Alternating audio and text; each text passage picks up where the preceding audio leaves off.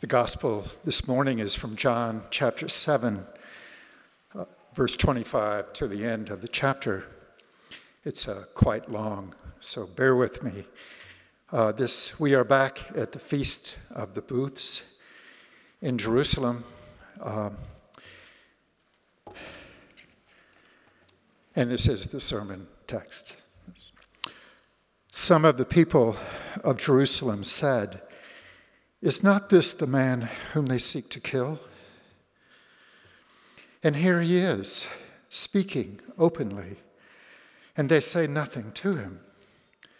Can it be that the authorities really know that this is the Christ? But we know where this man comes from. And when the Christ appears, no one will know where he comes from. So Jesus proclaimed as he taught in the temple, You know me, and you know where I come from. But I have not come of my own accord. He who sent me is true, and him you do not know. I know him, for I come from him, and he sent me. So they were seeking to arrest him but no one laid a hand on him because his hour had not yet come. Yet many of the people believed in him. They said, When the Christ appears, will he do more signs than this man has done? The Pharisees heard the crowd muttering these things about him, and the chief priests and Pharisees sent officers to arrest him. Jesus then said, I will be with you a little longer, and then I am going to him who sent me. You will seek me, and you will not find me. Where I am, you cannot come. The Jews said to one another, Where does this man intend to go, that we will not find him? Does he intend to go to the dispersion among the Greeks? And teach the Greeks? What does he mean by saying, You will seek me and you will not find me, and where I am, you cannot come? On the last day of the feast, the great day, Jesus stood up and cried out, If anyone thirsts, let him come to me and drink. Whoever believes in me, as the scriptures have said, out of his heart will flow rivers of living water. Now, this he said about the Spirit, whom those who believed in him were to receive. For as yet the Spirit had not yet been given, because Jesus was not yet glorified. When they heard these words, some of the people said, This really is the prophet. Others said, This is the Christ. But some said, Is the Christ to come from Galilee? Has not the scripture said that the Christ comes from the offspring of David and comes from Bethlehem, the village where David was? So there was a division among the people over him. Some of them wanted to arrest him, but no one laid hands on him. The officers then came to the chief priests and Pharisees, who said to them, Why did you not bring him? The, the officers answered, No one ever spoke like this man. The Pharisees answered them, Have you also been deceived? Have any of the authorities of the Pharisees believed in him? But this crowd that does not know the law is accursed. Nicodemus, who had gone to him before and who was one of them, said to them, Does our law judge a man without first giving him a hearing and learning what he does? They replied, Are you from Galilee too? Search and see that no prophet arises from Galilee. This is the Lord's gospel.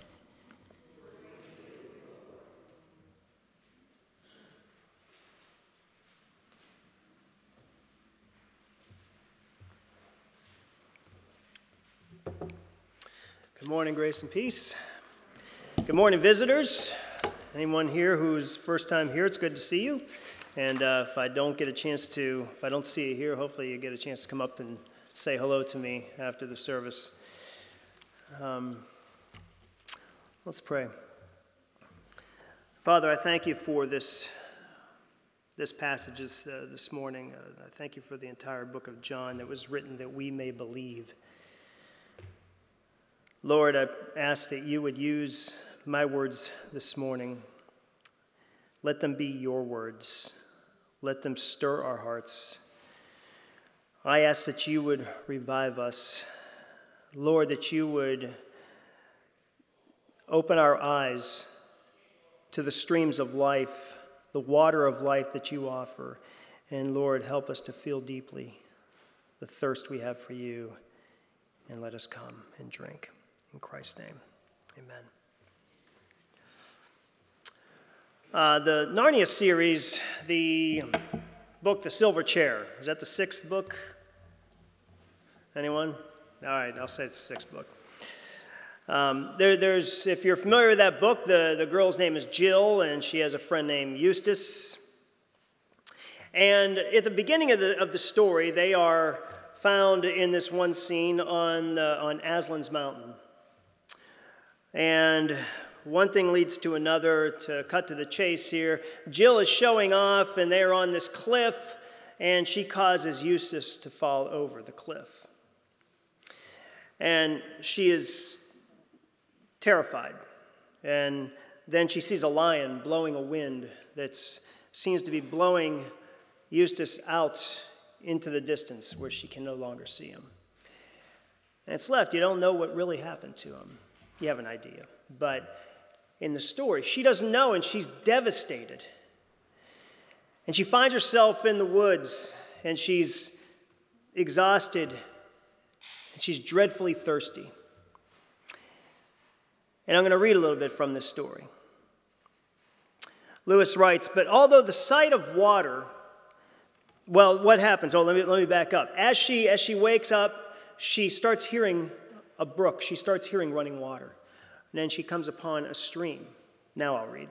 But although the sight of water made her feel ten times thirstier than before, she didn't rush forward to drink. She stood as still as if she had been turned into stone with her mouth wide open. And she had a very good reason. Just on this side of the stream lay the lion. If I run away, It'll be after me in a moment, thought Jill. And if I go on, I shall run straight into its mouth. Anyway, she couldn't have moved if she had tried, and she couldn't take her eyes off it. How long this lasted, she, could not, she couldn't be sure. It seemed like hours. And the thirst became so bad that she almost felt she would not mind being eaten by the lion if only she could be sure of getting a mouthful of water first. If you're thirsty, you may drink. For a second, she stared here, she stared here and there, wondering who had spoken. Then the voice said it again If you're thirsty, you may drink. It was deeper, wilder, and stronger. A sort of heavy, golden voice. It did not make her any less frightened than she had been before, but it made her frightened in a rather different way. Are you not thirsty? said the lion. I'm dying of thirst, said Jill. Then drink, said the lion. May I, could I, would you mind going away while I do? The lion answered this only by a look and a very low growl.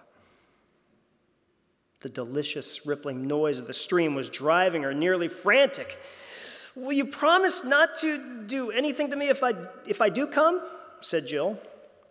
I make no promise, said the lion. I dare not come and drink, said Jill.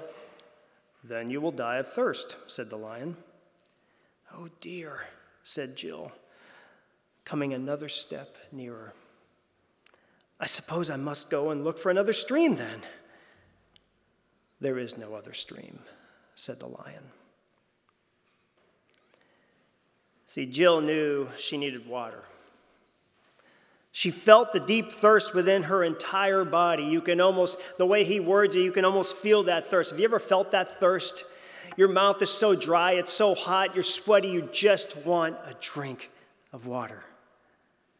And she gets to that stream, and she didn't like what she saw in the lion. There was great fear. And she did what we all do if we approach a fearful talking lion. She reasoned. She reasoned with herself to find another stream. She reasoned with the lion.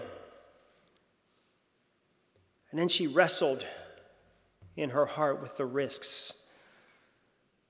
And then, as we'll see later on, she responded. Today's passage is about Jesus calling out to all who are thirsty. He's calling out to you and to me and to everyone, all those who don't even know Jesus. He's calling out to those who are thirsty to come to Him. To come to Him for what? For satisfaction, for peace with God, for eternal life, life that we would never have without Him.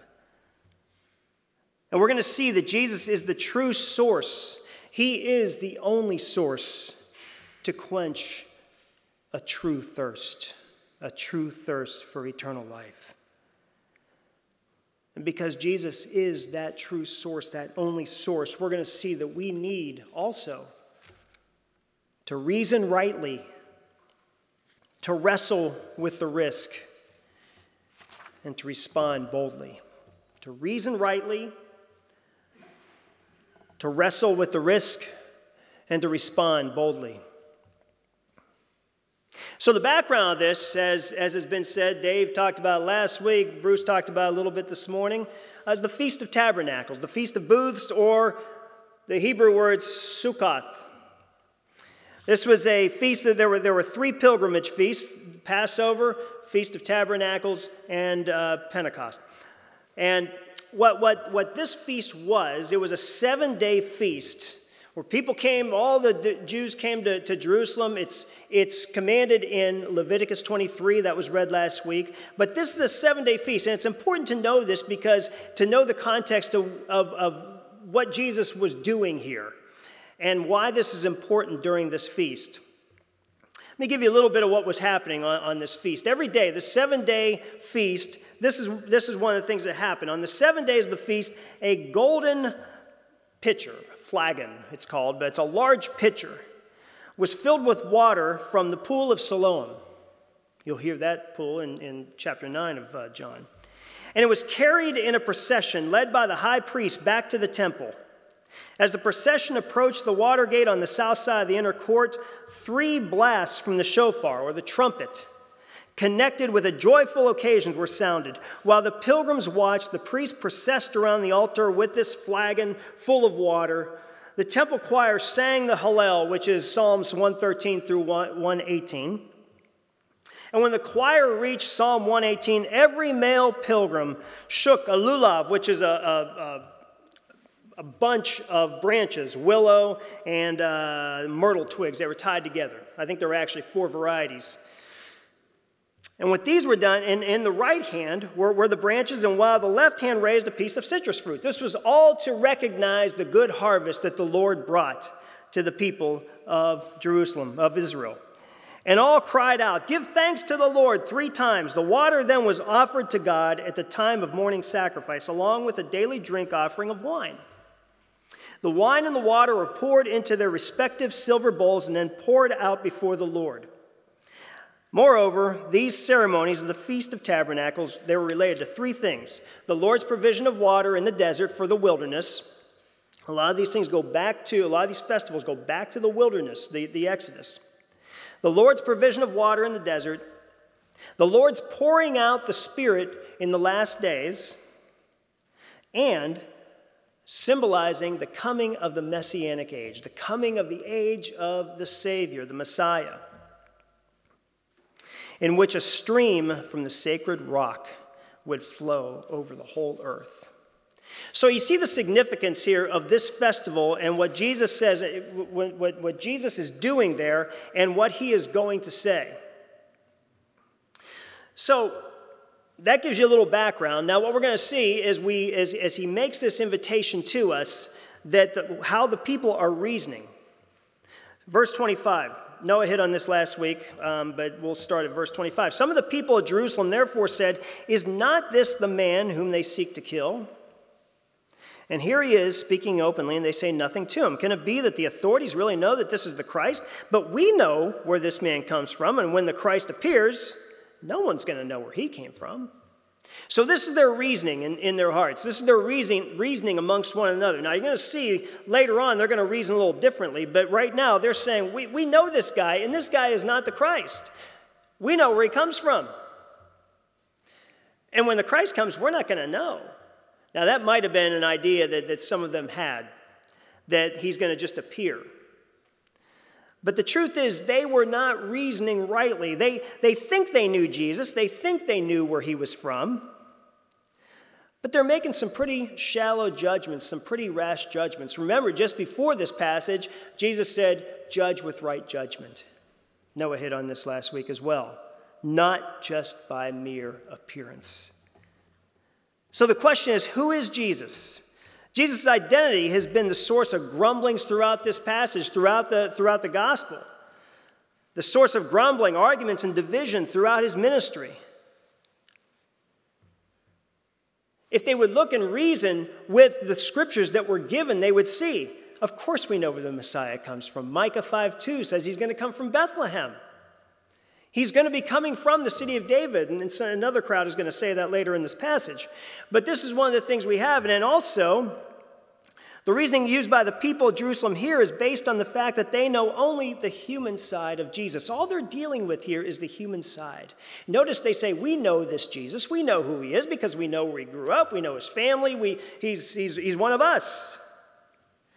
In verse 28, Jesus proclaimed as he taught in the temple, You know me and you know where I come from, which, by the way, that could also be a question.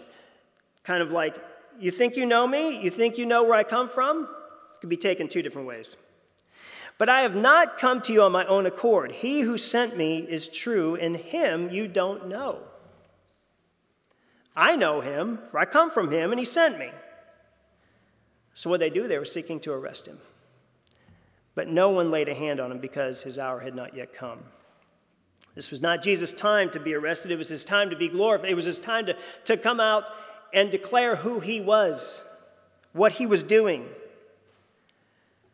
But we see that some people were reasoning rightly. We see that some people believed in him. And how were they reasoning? They were looking to see what Jesus was doing. What was coming from Jesus? Not just where did he come from, not just what, to, what, what are the few things I know about him, but what was he doing? They were saying, when the Christ appears, is he going to do more signs than this man has done? We've seen his signs. The signs show that he has surely come from God. They were in the right direction. Can he truly be the Christ? Matthew Henry says that, that there is uh, much ignorance of God, even with many that have a form of knowledge. In other words, that the, the, the, the high ups, the, the, Jew, the, the Jewish leaders, who had this form of knowledge, this form of education, this high and mightiness about them, are being accused by Jesus as not even knowing who God is, not even knowing the Father. Matthew Henry says, and the true reason why people were rejecting Christ, and the true reason why people reject Christ is because they do not know God. You cannot just take Jesus in his humanity alone. That's never how he's been presented. It's never how he's presented himself. When you take him only in his humanity, he is a good man who went to the cross and maybe gave an example of love and sacrifice, but it does absolutely nothing for you and for me, except may give you a good example. But that provides no salvation, it provides no forgiveness for a sinful heart. It does nothing you need the work of God. It is Christ who is man and God. So, in reasoning here, there is a need to know God. There is a need to know the Father who sent the Son. And we know him not only through his creation, as Paul says, through his general revelation, what he has made, we know God, but then we are drawn to the things he has done through his prophets. We see the Word of God. The Word of God teaches us who God is and tells us about the prophet, as we read in, in Deuteronomy 18. And also how the, the, the apostles in Acts 3 talked about who Jesus was. Yes, he is the prophet that Moses spoke of, and all the other prophets were pointing to. Second, looking at the signs that Jesus did. Reasoning and seeing, just like Nicodemus did. Remember talking about this in chapter 3. Nicodemus came to Jesus and said, We know you're from God. We've reasoned, we've seen the signs that you have done, and nobody could be doing them unless they have come from God. Please tell me more. We don't know the progress of, of, of, Nicodemus' faith after that, but we have an idea because we see him mentioned here, defending Jesus, seeming to defend him. And we'll see him at the end also, at the end of this gospel. So we reason rightly, and then the, the, verse 32 the Pharisees heard the crowd muttering these things about him, and the chief priests and Pharisees now sent officers to arrest Jesus. And Jesus says, I'm going to be with you a little longer, and then I'm going to him who sent me. You will seek me, and you will not find me. Where I'm going, you cannot come. It, it, it's, it's interesting. He told the people this, those who were following him, those who were against him. He's telling them, I'm going away. So he's announcing his death, but almost every commentator I read also agrees that this is the words of Jesus' urgency saying, You only have me for a short time. And there's going to come a time where you're going to seek me and you won't find me. D.A. Carson says, For some, there is this implicit threat in these words of Jesus. The time would come when some would look for him and die in their sins.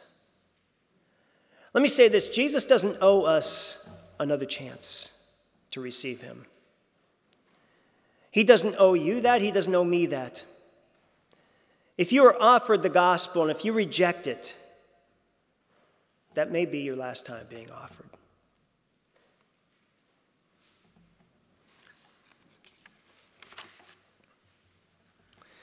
So we must reason rightly with the source of this living water, the giver of this life giving water, reasoning and considering all that he has done his signs, his teachings, and then his death and his resurrection. These things were written so that you may believe, is what John says. The whole reason why these signs were recorded, the whole reason why these teachings were recorded, was so that you and I may believe. Reasoning rightly means looking at these things looking at what is written by the apostles, looking at what's written by the prophets, and receiving it and recognizing, yes, this is the Christ, the Son of God. Reason with the things that are written because they're sufficient for our belief. They're sufficient for our belief. It's enough to look at the Word of God and believe on Him. But only, not only should we reason rightly, but this, this scripture also gives us the need to wrestle with the risk. So, the last day of the feast, the great day, verse 37 says, What's the significance of the last great day of the feast? Well, I, I, I, see some differences. Some say this could be the seventh day, some say this could be a, the eighth day. The point is, this was a special day of the feast. This was a special day. It was most likely a day when, after all of the festivities had ended and they were doing, they were taking down the booths, they were resting, but they were still celebrating. And they were, they, the, the priests were giving the prayer for water the prayer that God would supply. You see, this is an agrarian society. The reason why they, the, one, of the, one of the functions of this festival was a prayer for water, for God to supply water. They didn't just ship food in from all over the world, they had to rely on the Lord to provide rain in order that they may live. This festival was about praying to God for ample water that they may live through the year. And so, this great day, at the, at the, end of the feast, after they've done the, the drink offerings every day and sung the Hallel and celebrated and drank and ate and enjoyed life in these, in these booths, Jesus stands up and he cries out. You know, th- this, is, uh, th- th- this is Jesus crying out. Something is, is um, I, I pulled this up earlier. So, out of Proverbs, this is Proverbs chapter 2. Wisdom cries aloud in the street. In the markets, she raises her voice. At the head of the noisy streets, she cries out. It's the same language here. Wisdom personified as Jesus himself. At the entrance of the city gates, she speaks, How long, O simple ones, will you, live, will you love being simple? How long will scoffers delight in their scoffing and fools hate knowledge? If you turn at my reproof, behold, I will pour out my spirit to you. I will make my words known to you. As wisdom is crying out to all of us, Jesus is getting up that last day of the feast and crying out to everyone if anyone thirsts, if anyone thirsts, let him come to me and drink. Whoever believes in me, as the scripture has said, out of his heart will flow rivers of living water. Jesus is speaking, you know, this is one of the most well attended feasts because it was, it was when all of the, uh, uh, the work of harvest was done. During Passover and first fruits, there were still some farmers who couldn't come because they still had work to do. But this, this feast, the Feast of Tabernacles, had the biggest crowd out of all three of the pilgrimage feasts. And he is calling out to anyone, to everyone, to the priests, to the Gentiles, to the women, to the sick, to the infirm, to the poor, to the rich. Anyone thirsts, let him come to me and drink. That is the call not only then, it is the call today. It is the call to everyone. Everyone in this sanctuary, the call is to you. Anyone who is thirsty, come and drink. Whoever believes in me, Jesus says, as the scripture has said, out of his heart will flow rivers of living water. One commentator, Dale Bruner, says this the confession of need is the only requirement of access to Jesus. Just confessing your need. You may think, what do I need to do to come to Jesus? Maybe you don't know what that looks like, what, what it means to even be a Christian. Well, to begin, it's simply following Jesus. Sometimes I think it's easier to call yourself a follower of Jesus than a Christian because it says a lot more. And the very, so how do you follow Jesus? Confess your need. He says, anyone who thirsts, anyone who has a need for me, who has a need for forgiveness, who feels the heavy laden. The, uh, I had to bring this. The, uh, well, that's last week's. We keep our liturgies around. Okay. First song this morning Come, ye sinners, poor and needy, weak and wounded, sick and sore. Next verse Come, ye thirsty Come and welcome God's free bounty. Third verse Come, you weary, heavy laden, lost, ruined by the fall. Any of you relate to that? Any of you relate to being a sinner, to being poor, to being needy, weak, wounded, thirsty, weary, heavy laden, lost, ruined. That's for you. The call to come and drink is for you. And you know what else? This is what else this commentator said. Any, and I agree with this, any complicating or qualifying of Jesus, one simple condition for this sheer gift is a kind of sinning against the Holy Spirit and is to be avoided like the plague. In other words, you add anything to this qualification to come to Jesus, you're sinning against the Holy Spirit. You say you come to Jesus only after you get yourself together. You come to Jesus, but you quit this first. You come to Jesus, but before you do that, you start acting a little nicer, kinder, start giving more. That's not what Jesus is calling us to do.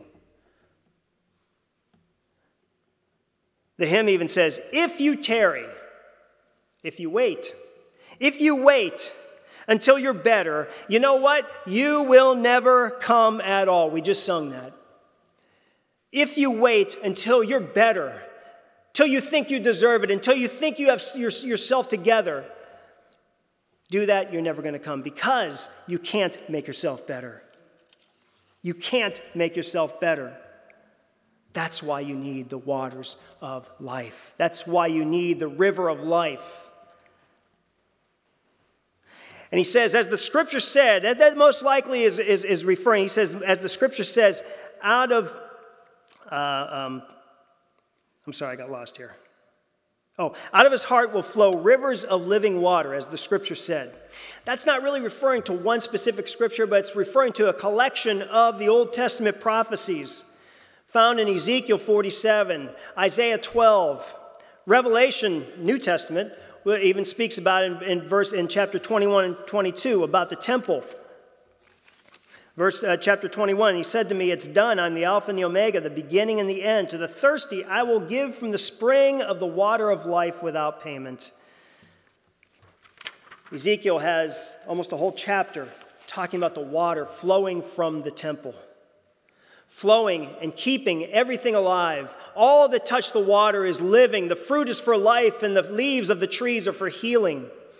It's the river of life going out of the temple. And you know, it's interesting because in chapter 2 of John, what does Christ call himself? He calls himself the temple. He is the new temple. And out of the temple of God, the living temple, the resurrected one, is going to come rivers of living water that will flow not only to us, but through us. Think about Acts 2 after they receive the Holy Spirit, after the pouring out of the Holy Spirit. What is the first thing they do? They proclaim the gospel. Rivers of life are coming out of them. They're proclaiming the gospel. The rivers of life that were poured down on them are now pouring out of them as well. The Spirit is given to us to give us life and also that we may minister that life to others as well. So, about this, I said to wrestle, to wrestle with the risk. Well, how are we wrestling with this? Well, think about this. Jesus was trouble. How many times it said twice in there that they were going to have him arrested? He was raising a lot of trouble. He was raising trouble all throughout this gospel. He's raising trouble. Jesus is not safe and yet he is the only source of eternal life. And he's calling you and he's calling me to come to him and identify ourselves with him, to join ourselves with him. What are the risks? What are the risks for the people at that, at that festival? Well, maybe some, some of the risks, the priests going around with the flagons of water and wine, leading the procession, carrying it around the temple and pouring it out for the people to see, the choir singing the Hallel, would have to get down from the temple and come to Jesus. They would have to come down to leave their high and mighty place, to leave their powerful position, and come to the Savior. I think that's why you see so much, a little bit of tension with Nicodemus and the others. Because Nicodemus may have been very close to coming to Jesus. To identify with him in the midst of all the Jewish leaders and all of the people is risky. And yet we have to wrestle with that risk because he is the only one. He's the only source, and he's calling, he's calling the people to come to him. Okay, I want to. I've reasoned. He is the Christ, but what does it mean for me to actually identify with him? That's risky. But what you're left with after you wrestle with the risk, you're left with having a response. You have to have a response. You're either going to turn away? Or you're going to come to him? But there's going to be a response. What happened here in this passage? Verse 40. When they heard these words, some of the people said, Wow, this really is the prophet. Some were convinced. Others said, This is the Christ. But some said, Is the Christ come from Galilee? Is not the scripture said the Christ comes from the offspring of David and comes from Bethlehem? Now, see, that crowd is mentioning Bethlehem now. So there was a division among the people over him. Some of them wanted to arrest him, but no one laid hands on him. The officer said to the chief priests and Pharisees, Why didn't you bring him in? The officer said, No one ever spoke like this man. It kind of sounds like at the end of chapter 6, doesn't it? There was a big division. And the officers sound, there's some relation there to, to what Peter said. Lord, where are we going to go? You have the words of eternal life. In some ways, no one, no one speaks like you. You have words of eternal life. And so, what you have is the, is, is the Pharisees and the religious leaders now ridiculing the crowd. This crowd that doesn't know the law is accursed. Do you see the risk of following Jesus? Now you're shunned by the leaders, the ones in power. Life is going to be tough. Why is there division? Why is there division every time Jesus speaks, every time Jesus does something? Because not all are willing to confess their bare need. Not all are willing to confess their soul's greatest desire, their soul's greatest need. They're not willing to take off the powerful robes. They're not willing to expose who they really are to the Christ. Not all are willing to step down from their position. Their high morality, their tradition keeping, their power, because when they do, they're going to be getting in line with the sick they're going to be getting in line with the poor. They're going to be getting in line with the destitute. They're going to be getting in line with the, with the Greeks, with the women, with all who have come to that feast. No longer are they the leaders up front. Now they're getting in line with everybody else to come to the only source.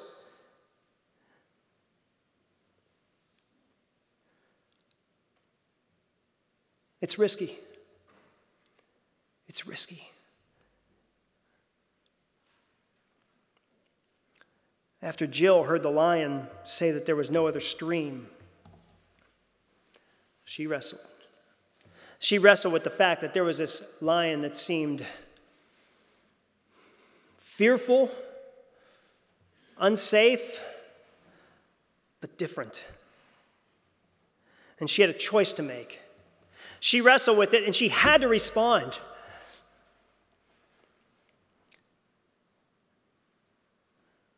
She had to drink or die. The book goes on to says, It never occurred to Jill to disbelieve the lion. No one who had seen his stern face could do that. And her mind suddenly made itself up. It was the worst thing she had ever had to do.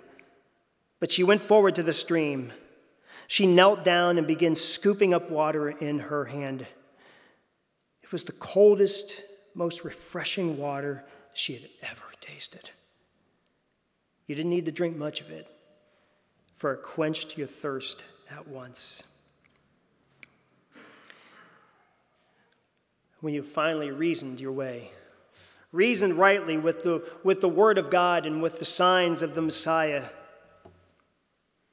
and you wrestle with the risk of coming to Him, then you're left with one thing to do, and that's respond.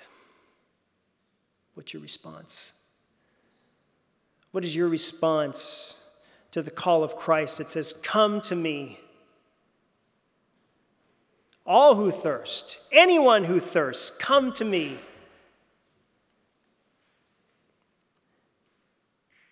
Make no mistake, it may feel like the worst thing you've ever had to do really. It may be embarrassing, it may be humiliating. You may lose friends. You may lose family members. You may get beat up. Your life may go in a completely different direction. It may be good, but it may be very difficult. Coming to Jesus is not easy. Coming to Jesus, who is not safe, coming to Him, though, with all of your sins and recognizing He is the only source of life, He's all you have. He's the only choice. It may be the worst thing you've ever done or the hardest thing you've ever done, but you won't thirst. You'll have peace with God that goes beyond all understanding because you have approached the Son of God just as you are, knelt and drank your fill. You know why Jill went to the stream finally? Because she was thirsty. Because she knew her thirst. She felt her thirst more than ever before. May the God of life give us hearts to feel the true thirst of our soul. Help us to reason rightly with who He is and to wrestle our way and respond to our Lord, drinking from the satisfying, thirst quenching stream of living water that's never going to run dry. May we feel that thirst and may we drink deeply. Pray with me. Jesus, help us to drink from you, Lord. Help us to come to you. May we feel the thirst and may you quench that thirst. In your name, amen.